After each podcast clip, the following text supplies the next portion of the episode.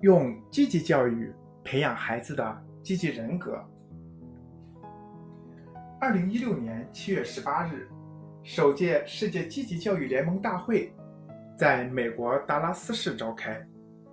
来自四十多个国家的近千名专家学者和教育工作者，围绕积极教育这个决定因素进行了深入探讨和交流。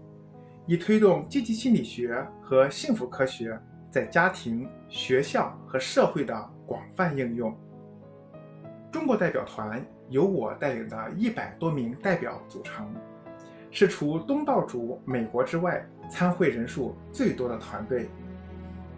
在开幕式上，我代表中国代表团，提出了中国积极心理学与积极教育的“三五幺”计划。及中国积极心理学工作者的心愿，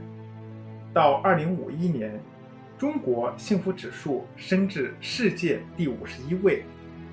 同时，中国有百分之五十一的人感觉自己是真正幸福的人。回顾这段历史，我们由衷地感受到，积极教育作为一种新的教育思潮，已经开始在全球流行起来。从二十世纪八十年代起，全球范围内兴起了以积极心理学、认知科学、文化科学为理论基础的积极教育实践运动。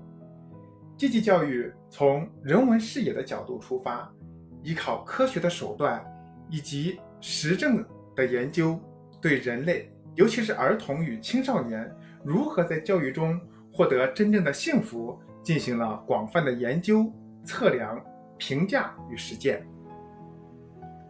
积极教育的研究者们认为，以往人们较多的关注智商和情商对个人成长的影响，